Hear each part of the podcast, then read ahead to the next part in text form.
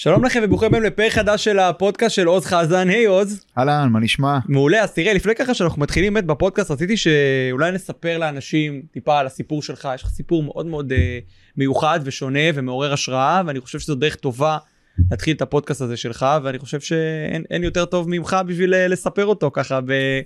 מה שנקרא במקור ראשון בגוף ראשון אז באמת ספר לי קצת על איפה איפה הכל מתחיל מבחינתך איפה קצת עליך. אמ, ככה קצת עליי ואני בן 40 אה, אני נשוי אה, יש לי שלושה ילדים תהילה ואילי תאומים אה, בני 15 וניתאי בן 8. אני מרצה מגשר ומאמן אמ, אני מדריך בגו מגבים הדרכת מאמנים ובכפר הירוק אני מדריך בפנימיה עצמה. אני כרגע בעיצומו של לימודי התואר שלי בחינוך וחברה עם התמחות בנוער בסיכון.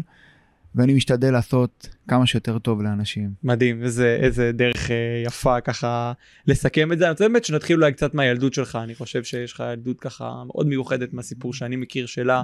תספר קצת באמת, מה, קצת הילדות שלך, איפה היא הייתה, מה זכור לך משם? אז ככה, אז אני אה, גדלתי אה, למשפחה במעמד הביניים, עם הפרסייה במרוקאי. ובגיל אה, ככה שמונה חודשים אמא שלי הרגישה אצלי איזה מישהו איזה ככה גוש קטן בבטן אה, שהתחיל להתהלך לו אה, ולמעשה בבדיקה התגלה שיש לי גידול בעמוד השדרה. ההורים שלי ככה היו זוג צעיר שרק התחתן. אני חושב שבאותו זמן השמיים פשוט נפלו עליהם. לגלות שהילד שלכם נמצא, נמצא במצב של סכנה. כשהגיעו לרופאים אמרו להם תקשיבו 80 אחוז אם הילד הזה יחיה בכלל, אז 80% שהוא לא הולך על הרגליים. אה, ובאמת עברתי סדרה של אה, ניתוחים, ולאחריה עברתי כימותרפיה והקרנות במשך ארבע שנים. ואני זוכר איך זה להיראות אה, ילד מאוד קטן וחלש, שמסתובב עם קרחת, וכולם כזה מצביעים עליו. בדיוק כמו שהילדים שלי היום רואים איזשהו מישהו עם קרחת ואומרים, אבא תראה, אני חושב שהוא חולה בסרטן. וזה בדיוק מה שהיה איתי, זה בדיוק מה ש... אה, עבר עליי. אה, ולמעשה ככה אני גדל, גדל בבית אה, די שמרני עם חינוך של פעם. חינוך של פעם זה חינוך ביד קשה. יד קשה וכבדה תרתי משמע. לא פעם ולא פעמיים פגשתי את החגורה וגם את היד. זה ככה ידעו לחנך בזמנו ואני ספגתי זה. אני ספגתי את, האלימות הזאת ולקחתי את זה איתי, לקחתי את זה איתי לאורך הדרך חשבתי שפשוט זה, זה סגנון החיים וככה צריך להתנהג. ובגיל אה, יחסית מאוד קטן התנהגתי אה, די באיזשהו סוג של אה, בריונות כזאת על אנשים אחרים. גדלתי בשכונת פלורנטין, שכונת פלורנטין של פעם הייתה שכונה שבה היו נרקומנים זרוקים בחצרות ומזרקים ובקבוקי אדולן כאילו שזה איזושהי פחית של רדבול. ו, ולמעשה זה מה שראינו, זאת אומרת זה היה הסגנון וזה היה אה, ה vibe. אה, אבא שלי הבין את זה כנראה מהר, מהר מאוד שזה לא מה שהוא רוצה עבור הילדים שלו, ועברנו לשכונת אה, תל כביר. שם זה היה קצת אחרת, זאת אומרת שם אנשים אה, ש, שהתגוררו שם הם אנשים קצת יותר, אה, אה, יותר עמידים. יותר משפחות. אה, כן, הרבה יותר משפחות מאשר... אה, חבר'ה ש, שחיו בפלורנטין. אמ, ולמעשה כשאני מגיע לתל כביר, אה, אני מגיע בדיוק בכיתה ד' ועושה מבחנים, אה, ואני פשוט לא עובר, אה, ואני נשאר כיתה. וכשאני נכנס לכיתה, הוולקאם הראשוני שלי היה, אה, הנה קוג'אק. החבר'ה שהיו שם זכרו אותי מבית סבא וסבתא בתל כביר, וישר התמידו לי את המילת גנאי הזאת שראיתי. קוג'אק זה היה בלש בתקופות אה, שנות ה-80 עם קרחת, וזה מה שהאחים שלהם הגדולים אה, הדביקו לי. ואיך אתה מרגיש, אתה יודע, איך אתה, אתה מסתובב בסוף בעולם בגיל כזה צעיר, כיתה ד', שאתה אחרי כל כך, אחרי הסרטן ואחרי החינוך שאתה מקבל, עם איזה תחושות אתה חי, מה, מה, אתה, מה, מה קורה בתוכך בתוך הזמן הזה? אז כשמדברים איתך בצורה כזאת וקוראים לך במילת גנאי, הדבר הראשון שאתה עושה זה מרביץ.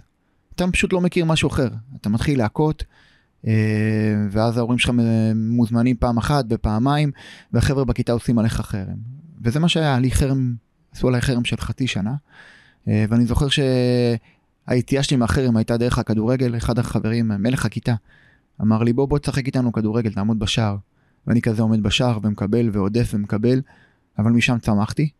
אה, והגושפנקה שלי הייתה אה, בזה שיצאתי עם אה, מלכת הכיתה, כי כנראה שזה היה, זו הייתה הדרך שלי, אה, לטפס אה, כל פעם למעלה, זה להיות עם המקובלים, להיות עם הכי אה, חזקים שיש, בכדי להרגיש חזק. וכשאתה, זאת אומרת, זה משנה אצלך משהו באופי? אתה רואה את עצמך פחות בריון בזמן הזה, פחות מרביץ, פחות מתנכל לאחרים, כשאתה עולה בסולם החברתי? אני מתחיל להבין שאולי אפשר לתקשר בדרך אחרת, שהיא לא דרך של אלימות. אני לא חושב שבאותו זמן כל כך הבנתי עד כמה זה באמת נחוץ למהלך החיים שלי. אה, עדיין השתמשתי קצת בבריונות, ואם היה איזשהו עניין בשכונה, אז ישר היו קוראים לעוז, ואני הייתי תמיד מגיע והייתי ככה, מה שנקרא, בריון כזה קטן. אבל כן, זה התחיל לדעתי לחלחל באיזשהו שלב, וזה קרה ממש לאט. הגיע תיכון, ובתיכון לומדים שאם אתה משתמש באלימות, אתה פשוט מושעה ועף הביתה. אז בתיכון שלי למדתי בבית ספר רוגוזין. Um, ציונים שלי לא היו משהו, הייתי מקבל 50, 60, הייתי ממש רוצה להתכונן ומתכונן למבחנים, אבל כשהייתי מגיע הייתי מקבל בום, היה לי בלק. פשוט כל מה שהתכוננתי, כל מה שלמדתי. Um, בזמנו לא אבחנו את הקשב וריכוז, כנראה שלא הבינו שזה, שזה מה שיש לי. Uh, ולמעשה, עשיתי את עצמי uh, בא להורים ואומר להם, תקשיבו, המקום הזה לא בשבילי. Um, הבית ספר לא מצליח לתת לי uh, להגיע להישגים ואני מקבל ציונים נמוכים. אז הם אמרו לי אוקיי מה אתה רוצה? אמרתי להם בית ספר מקצועי. עברתי לאורות שפירא שזה שלושה ימים עבודה שלושה ימים לימודים. נכנסתי ישר למגמת חשמל. Um, מהר מאוד הבנתי שמשעמם שם. וכיוונתי למעלה כיוונתי לכיתת uh, מינהל שם היו את כל הבנות שם היו את כל היפות. והתאהבתי בילדה אה, בשכבה. אה, רק שלא ידעתי שיש לי מכשול קטן אחד לעבור, היה לה חבר, ולא סתם חבר, איזשהו בחורצ'יק ממשפחת פשע מאוד מוכרת. אה, לא עובר יומיים, מגיעים אליי שתי חברים שלו, אומרים לי בוא בוא, הוא רוצה לדבר איתך. אנחנו הולכים לחצר, ממש כמו מערב הפרעה, כולם נכנסים כאלה לנקיקים שלהם, ואני מוצא את עצמי עומד, אני, הוא ושתי החברים שלו במגרש, והוא אומר לי, מי אתה חושב שאתה? אתה חושב שאתה גבר? הוא מוריד לי גוף לפנים ואני נופל על הרצפה, הם מתחילים לבעוט בי ואני זוכר שאני מגן על הפנים ועל הגוף. וברגע הראשון, כשיכלתי לברוח, ברחתי, קפצתי מעל הגדר והתחלתי לעשות uh, טלפון לכמה מכרים uh, יפואים שהיו לי. אני זוכר שתוך רבע שעה בערך הגיעו שני רכבי BMW, אחד פותח את הפגאז' ותאמינו לי, ציוד לבנייה לא היה שם. היו שם סכינים ועלות וגרפונים. זה הייתה הדרך שלי בעצם אה, לתקשר מצב כ- כזה. אה, ובאמת מתחילים לעשות טלפונים לברר מי הבחור ומבינים שגם הוא מגיע ממשפחה אה, לא פשוטה. ובשביל באמת להרגיש חזק, אמרתי שאני מוכן אה, שכל הסיפור הזה ייגמר בזה שהוא יבקש סליחה וישחרר את הבחורה. ובאמת אה, זה מה שהיה, הוא שחרר אותה אה, והוא ביקש סליחה ובזה הרגשתי שאני ככה מתחיל לעלות קצת יותר בעולם הזה של, של הפשע ושל העבריינות. אמ, ואני מחליט שגם שם אני מתעמת בלימודים ועוד פעם נכשל ולא מצליח אה, להתאקלם, ואני מחליט שבכיתה י' אני עוזב את אה, בית הספר. יחד איתי עוזרים, עוזרים עוד כמה חברים ואותה בחורה. אז כשאנחנו מתחילים להסתובב בשכונה שלה, אני מתחיל לשמוע שמועות. והשמועות שמגיעות uh, לאוזן שלי זה שאותה חברה היא עוברת uh, איזושהי התעללות. ו... מצידך? זה השמועות? לא. לא. היא עוברת התעללות בבית. בבית, אוקיי. ואני בודק את האמינות של הסיפור הזה והיא ישר מכחישה והאח שלה מכחיש. עובר בערך חודש וחצי, האח רב עם האבא, הוא יצא מהבית, ואז הוא אומר לי, תקשיב עוז, אני צריך לדבר איתך. ובשיחה שלנו אה, אני פשוט מבין שכל מה ששמעתי וחשבתי היה ממש, זה היה אמת. אה, אני, אנחנו פשוט יושבים שם ובוכים וחושבים איך להגיע לפתרון הזה. באותם ימים אבא שלי חשב שהוא יכול אה, לשמור עליי, אז הוא שלח אותי למשמר האזרחי. כדי שאני לא אסתובב עם עבריינים. מה שהוא לא ידע זה שאני נמצא עמוק כבר בתוך העניינים. אה, וחלק מהעיסוק שלי היה להתעסק אה, במערכות סטריאו אה, שנפלו ממשאית. וגם הייתי... בטעות. מצ... בטעות. וגם הייתי מתקין אותם לפעמים גם ביום של אחרי. אמ, ובעצם היה לי, היה לי שני עולמות להגיע אליהם. אחד זה דרך העולם הפשע, ואחד דרך העולם של המשטרה, ואני חושב איזה מהם אני מפעיל בכדי להגן על החברה שלי. אני פונה לחברה הכי טובה שהייתה לי באותו זמן, זו הייתה אימא שלי, ואני מתייעץ איתה. והיא ככה ב, ברוך שלה ובנעימות אומרת שזה לא כדאי, לא כדאי להיכנס לעולם הזה. היה לנו אה, דוד של אימא שלי באותו זמן היה אה, עבריין מאוד בכיר בתל אביב, וחשבתי לערב אותו, היא אומרת לי, תקשיב, זה לא יעזור, האלימות לא תפתור את זה. ומשהו שם קרה. החלטתי שאני מקשיב לאימא שלי, ופניתי למשטרה, בפעם הראשונה בחיים שלי. אני מבקש עזרה. זה דבר שהוא מטורף מבחינת העולם שהיית בו, נכון? זה עולם נכון. שמשטרה בו היא, היא אויב ולא לא מדברים במשטרה אף פעם, נכון. ואתה בכל אופן עושה את זה, למה אתה עושה את זה דווקא? כי חשבתי שהכלים של האלימות בסיפור הזה לא יעזרו, אז הוא יקבל מכות, הוא יחזור, ואז הוא ימשיך להתעלל, ואולי אפילו יעשה יותר גרוע כי מישהו גילה את זה. והמשטרה איכשהו חפרה מלמטה וחפרה וחפרה, ובסופו של דבר אה, הצליחו לגבש איזשהו אה, תיק עליו, ובאחד הפעמים אה, כשהיה איזשהו בלאגן בבית, אז אה, זיהיתי את הטיימינג המושלם, הרמתי טלפון לתחנה וביקשתי את אותה חוקרת שחקרה אותי. והם הגיעו אליו הביתה. הם הגיעו, עצרו אותו. ביום למחרת בבוקר היא מגיעה לחקירה של חמש שעות, שכותבים כל כך הרבה מהעדות שלה, אה, ולא אחרי הרבה זמן היא בעצם מופיעה בדוכן העדים, ומכניסה את אבא שלה ל-23 שנים בכלא. שזה היה מבחינתי לדעתי הצלת חיים הראשונה שלי. הדרך שלי להבין שאולי אפשר לפתור גם דברים אחרת. אה, נשארנו בערך שנתיים אחרי הפרשה הזאתי. מדהים שהמשטרה גם פעלה במקרה הזה, כי יש הרבה פעמים שהמשטרה לא מצליחה לפעול ולא מצליחה לשים את האשמים מאחורי סורג ובריח, אז באמת אולי מזל שגם הייתה פעולה פה במקרה. נכון, אני חושב שזה מאותם מקרים מאוד מאוד בודדים שלמעשה המשטרה באמת פועלת בנחישות ומהר מאוד. כנראה שבגלל שמדובר בקטינים אה, יש לזה ערך, יש לזה איזושהי חשיבות בעיני המשטרה ובאמת היא פעלה פה אה, והוא אה, נעצר כמובן. אה, ולמעשה אנחנו נשארים שנתיים אה, ביחד וכשאנחנו נפרדים אני מבין שזה משהו שישב עליי, זה משהו שמאוד מאוד היה לי קשה איתו. אני ממשיך בדרך, היא ממשיכה בדרך ואני מתגייס לצבא, התגייסתי כנהג אה, מבצעים של הרמטכ"ל. אה, זה ו- אחרי גם מה שעברת ב- ב- בילדות והנערות, זה גם איזשהו הישג נכון, מדהים, זה לא? היה הישג אדיר מבחינתי. כן. להגיע ללשכת הרמטכ"ל, ללב של, ה... ללב של הצבא, זאת אומרת זה היה המקום הכי טוב שיש. אבל uh, כמו שאני התנהלתי בחיים שלי, גם פה היה לי קשה לקבל מרות. אחרי שנה וחצי, אחרי שלא הסתדרתי עם הנהג א' שלו, שהיה איזה שהוא איש, uh, הוא רס"ב, זה אומר שהוא כבר בן 40 ומשהו, וזה כנראה מאוד הזכיר לי את הבית, מאוד הזכיר לי את אבא שלי, uh, והייתי מתנגח בו, ולא uh, נשאר חייב באף, באף מילה שהוא היה אומר לי, ובסופו של דבר החלטנו שאני עוזב את לשכת הרמטכ"ל ועובר לקצין העיר. בקצין העיר הייתי נהג אמבולנס, עשיתי שבוע שבוע, והייתי דואג שהעבודה תגיע אליי.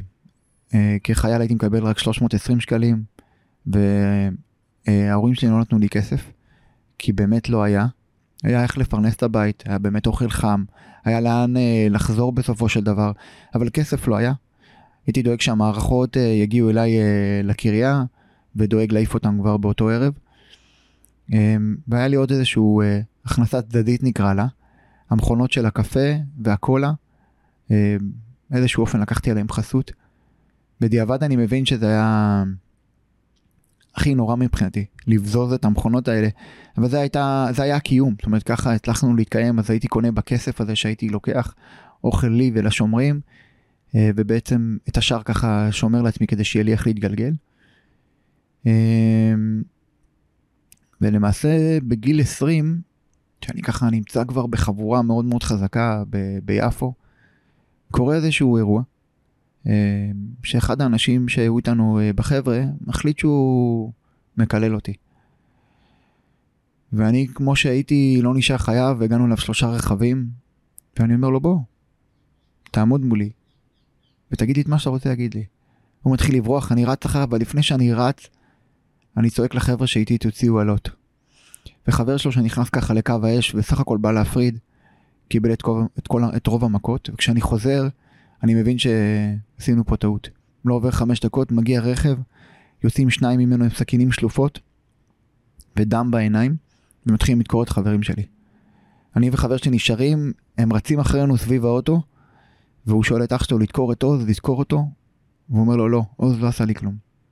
אל תדקור אותו. חבר שהיה לידי יכל להיכנס לרכב ולהניע ולברוח, אבל הוא נשאר איתי. ולמעשה, פה חשפתי את עצמי לסכנה ולא ידעתי פשוט עד כמה. לא עוברים אה, יומיים ואני מקבל טלפון מהדוקר שאומר לי, תקשיב טוב, אם אני לא מקבל 1,500 אה, שקל, 1,500 שקל בשנות האלפיים המוקדמות זה היה כנראה לא מעט כסף, אני רוצה לך את המשפחה. ואני מסתובב סהרורי, מחזיק עליי אביזר להגנה עצמית, וחי בפחד במשך כמה ימים. יום שישי אני עולה הביתה, ואבא שלי רואה אותי ככה, סהרורי. הוא אומר לי, עוז, מה יש לך? אני אומר לו, אבא, כלום. הוא אומר לי, עוז, מה יש לך? הוא אומר לו, כלום, הכל בסדר. הוא אומר לי, בוא לפה. עכשיו ספר לי מה, מה קורה לך. סיפרתי לו את כל הסיפור. הוא פשוט היה בהלם. איך הבן שלו מתחת לרדאר, שהוא בטוח שאני במשטרה, ששומרים עליי, נכנס לעולם כזה, עולם של בריונות, פשע. והוא מחליט לעשה, לעשות מעשה, אנחנו מתקשרים עם אותה משפחה וקובעים איתם במוצאי שבת. מגיע מוצאי שבת, אבא שלי שם את האקדח שלו ברישיון כמובן, מביא עוד חבר איתו, ואנחנו הולכים למשפחה הזאתי. אנחנו דופקים בדלת, ופתאום אנחנו שומעים, רפי, ג'קי. מסתבר שאבא שלי ואבא של אותו בחור מכירים מילדות, הם גדלו ביחד. אנחנו נכנסים הביתה, יושבים שם, וממש כמו בסרט של הבורר. כל מה שאמרת פה זה יכול להיות אחלה סרט של טרנטינו. עד, עד עכשיו זה ממש, אה, ממש מרגיש ככה. זה היו החיים. אנחנו יושבים והם אומרים, תקשיב טוב, אתה משלם את הכסף.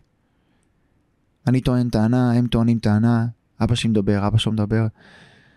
ובסופו של דבר אבא שלי אומר להם, חבר'ה, עצרו, הבנתי. אני משלם את הכסף. אבל פה זה נסגר. הסיפור הזה נסגר, כשאנחנו יוצאים מהבית, סוגרים את הדלת, הסיפור נסגר אחרינו. ובאמת ככה. זו הייתה הפעם הראשונה שלי בעצם שהתחברתי עם אבא שלי ויצאתי מה... מהסיפור הזה עם שתי הבטחות. האחד זה שאני מפסיק עם העולם הזה, ושתיים שאני מתקרב לאבא שלי יותר. ובאמת ככה היה. ירדנו משם, קשר ביני ובין אבא שלי התחזק יותר.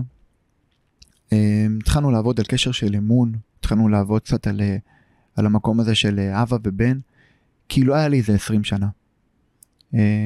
גילוי אהבה מצד אבא שלי זה היה משהו שהוא היה רחוק מאוד ממני. אני לא מכיר את זה.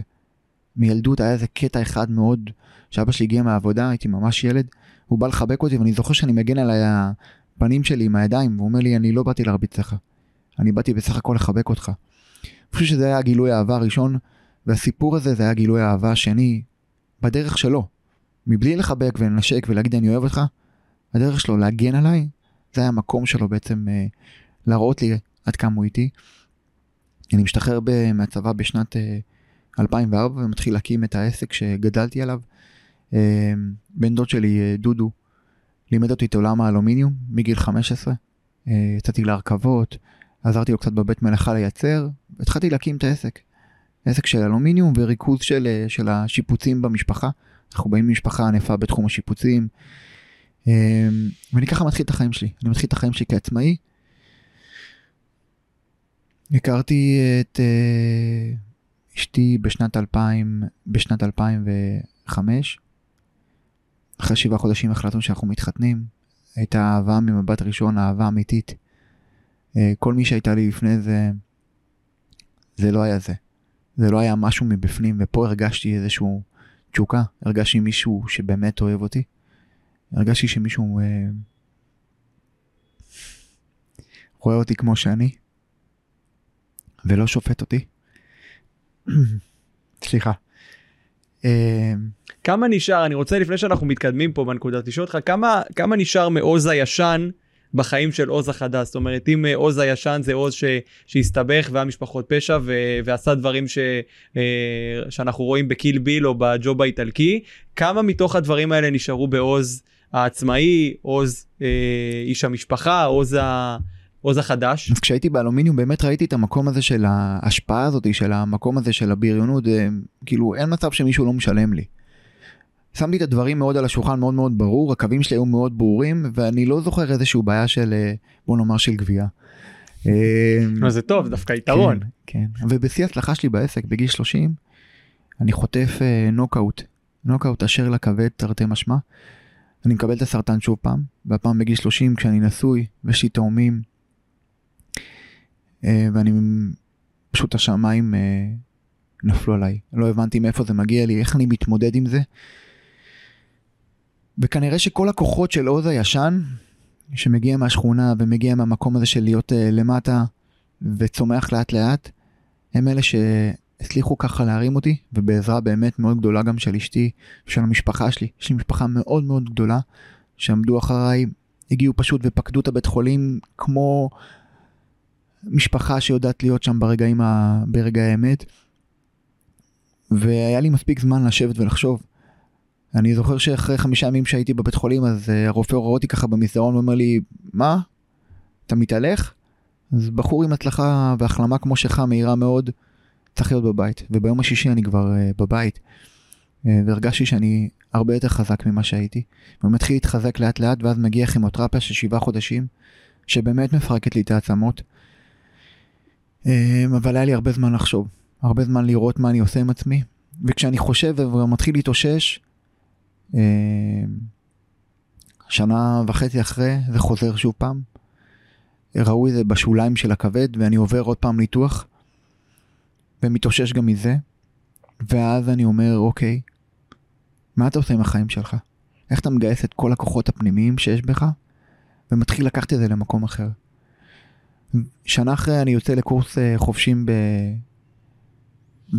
וממש בזמן כל כך קצר אחרי שאני מסיים קורס חופשים אמ, אני מגיע לאיחוד הצלה ושם אני מתקבל ליחידה של האופנועים ויוצא רכוב להציל חיים וזה נתן לי משהו אחר. כי בפעם הראשונה אני מצליח את הפחד שלי מלימודים ואני מצליח לעבור משהו שקשור בלימודים. וזה נתן לי את הכוח, נתן לי באמת המוטיבציה והתחלתי להציל חיים. סיפור אה, מאוד מוכר שלי התפרסם אה, על הצעת חיים התפרסם אה, בערוץ 13 בתוכנית הבוקר.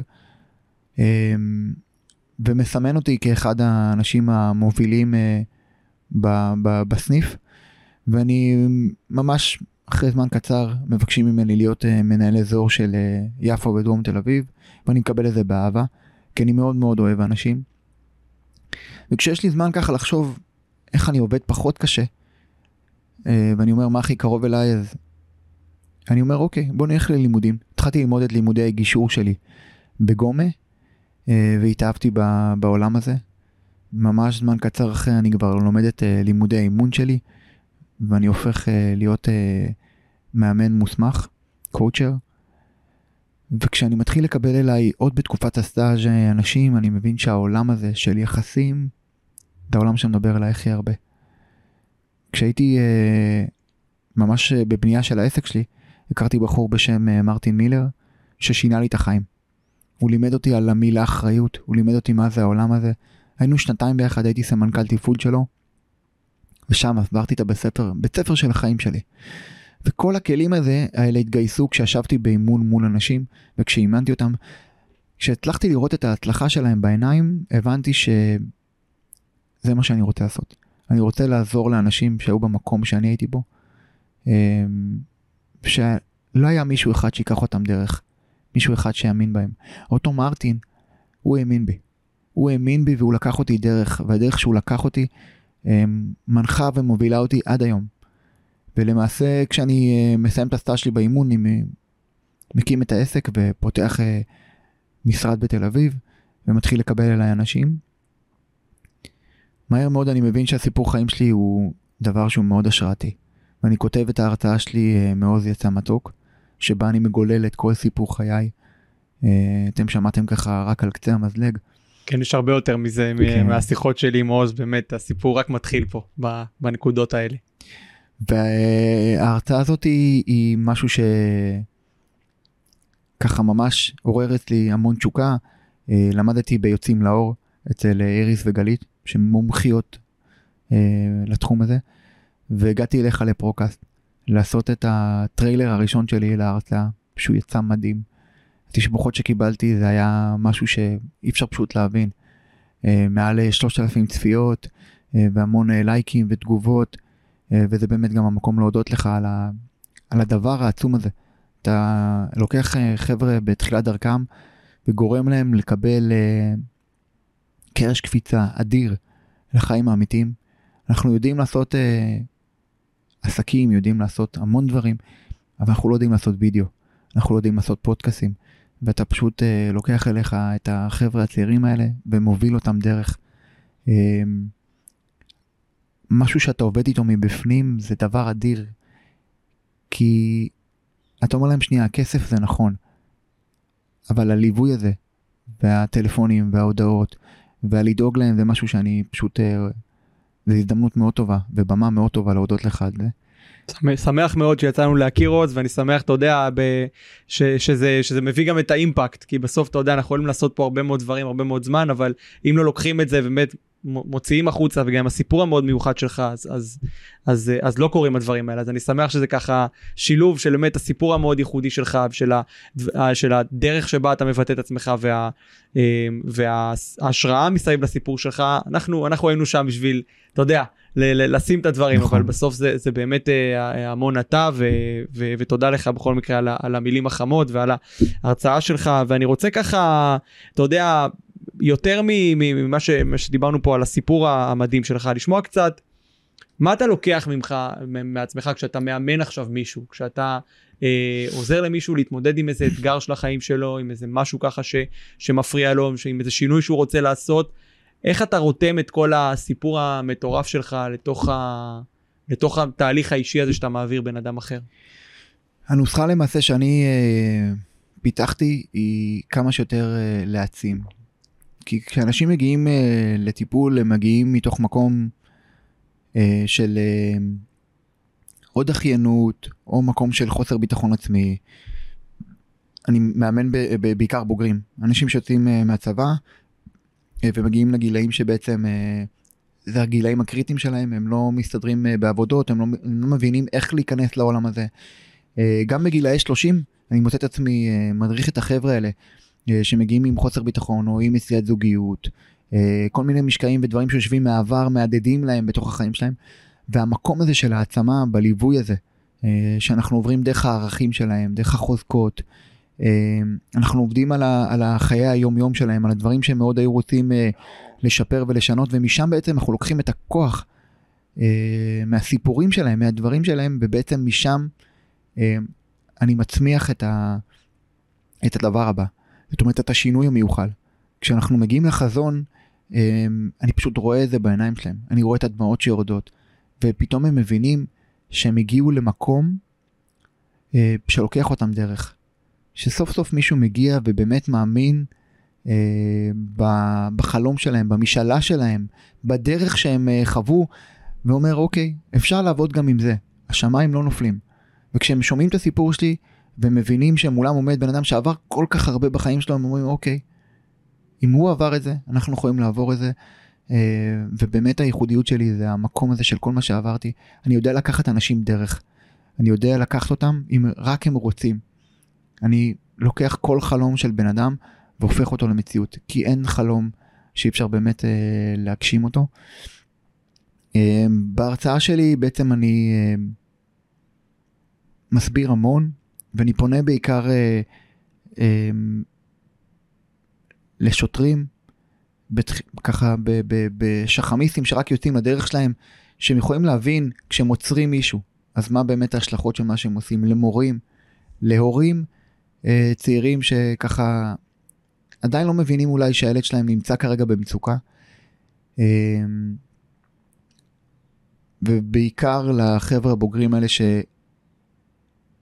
שבחיים שלהם חוו כישלונות וחוו אני אעבור בית ספר זה יהיה לי טוב, אני אעבור מקום עבודה ויהיה לי טוב, אני אעבור אה, החליף זוגיות ויהיה לי טוב. אז שנייה אחת להבין מאיפה מגיע כל המקום הזה, מאיפה מגיע כל הרצונות שלהם לעבור ולשנות.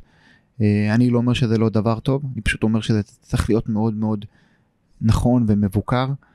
אה, והיום אני מבין שמה שעוזר לבני נוער לצאת מהמעגל הזה הוא לא לעבור בית ספר או עיר, זה באמת להתחזק מבפנים. למצוא גנים טובים כמו ספורט, התנדבות, תנועת נוער, כל מה שיגרום להם להרגיש אה, ביטחון ועצמאות. אני מלווה צ... אה, צעירים שנייה אחת לפני הנפילה, או כאלה שמאוד מבולבלים בחייהם הבוגרים, כאלה שעברו מסע ארוך וחוו דברים לא פשוטים שהביאו אותם אה, לחוסר הצלחה בחיים שלהם. אני באמת לגמרי מבין שהעולם הזה לא פשוט, אבל העצה שלי הכי עזרה ועדיין עוזרת, זה בעצם לחפש מצפנים טובים. אנשים שכדאי להיצמד אליהם, כאלה שכוכבים זוהרים, שיכולים לסמן לנו את הדרך אל האור, גם בחוץ ובאמת גם אה, מבפנים. ואיך מזהים אותם, עוז, את המצפנים האלה? שימו לב להבעות פנים של האנשים האלה. תסתכלו איך הם הולכים ברחוב. תסתכלו איך הם מורידים את הראש כשהם מדברים איתכם בחברה. קל מאוד לזהות את המילה הזאת, אני דחיין, אני לא קם בבוקר, אני לא מצליח בעבודות, אני כישלון בחיים, אני לא מוצא זוגיות. אה, כולנו יכולים לעזור אחד לשני. כשאנחנו נשמע את הדברים האלה, נזהה אותם, פשוט נפנה אותם לאיש מקצוע אה, שמבין אה, דבר או שניים ויכול באמת לסייע להם. גם התואר בחינוך שאני עושה היום הוא בעצם בנוער בסיכון, ששם אפשר ומקבלים הרבה יותר כלים איך מזהים את האנשים האלה, ולא כל אחד צריך ללמוד את התואר הזה בשביל לזהות את זה. כל אחד מאיתנו, יש לו את האינטואיציה הפנימית שלו, וצריך להיות רצון לאהוב אדם ולעזור לו, אמ, וזה המקום. המקום הוא באמת אה, להיות אנושי, להיות אה, אדם שמזהה את הזולת ואת הצרכים שלו. ואתה יודע אם אנחנו ככה כבר מדברים על הפודקאסט שלך שאנחנו ככה רוצים להתחיל מה מה באמת uh, צפוי לנו בפודקאסט שלך מה נשמע בו. צפוי לנו רעיונות עם uh, הרבה אנשי מקצוע מהתחום עם חבר'ה שעברו uh, דברים uh, לא פשוטים בחיים. Uh, יכול להיות שאפילו אני אביא לפה uh, נערים שעברו דרך uh, גם איתי, אבל גם עברו דרך בנפרד, שהגיעו uh, לדברים uh, מאוד גדולים בחיים שלהם, והתחילו פשוט מלמטה. אני חושב שהצמיחה מלמטה היא, היא דבר חשוב, כי להיות מובן מאליו זה הכי קל. אבל כשאתה עובר דברים ואתה פשוט מגיע uh, למקומות אחרים בחיים, זה הנוסחה להצלחה, זה הכוח, זה המקום טוב לזוגיות, זה המקום טוב להעצמה, זה המקום טוב להיות אבא טוב.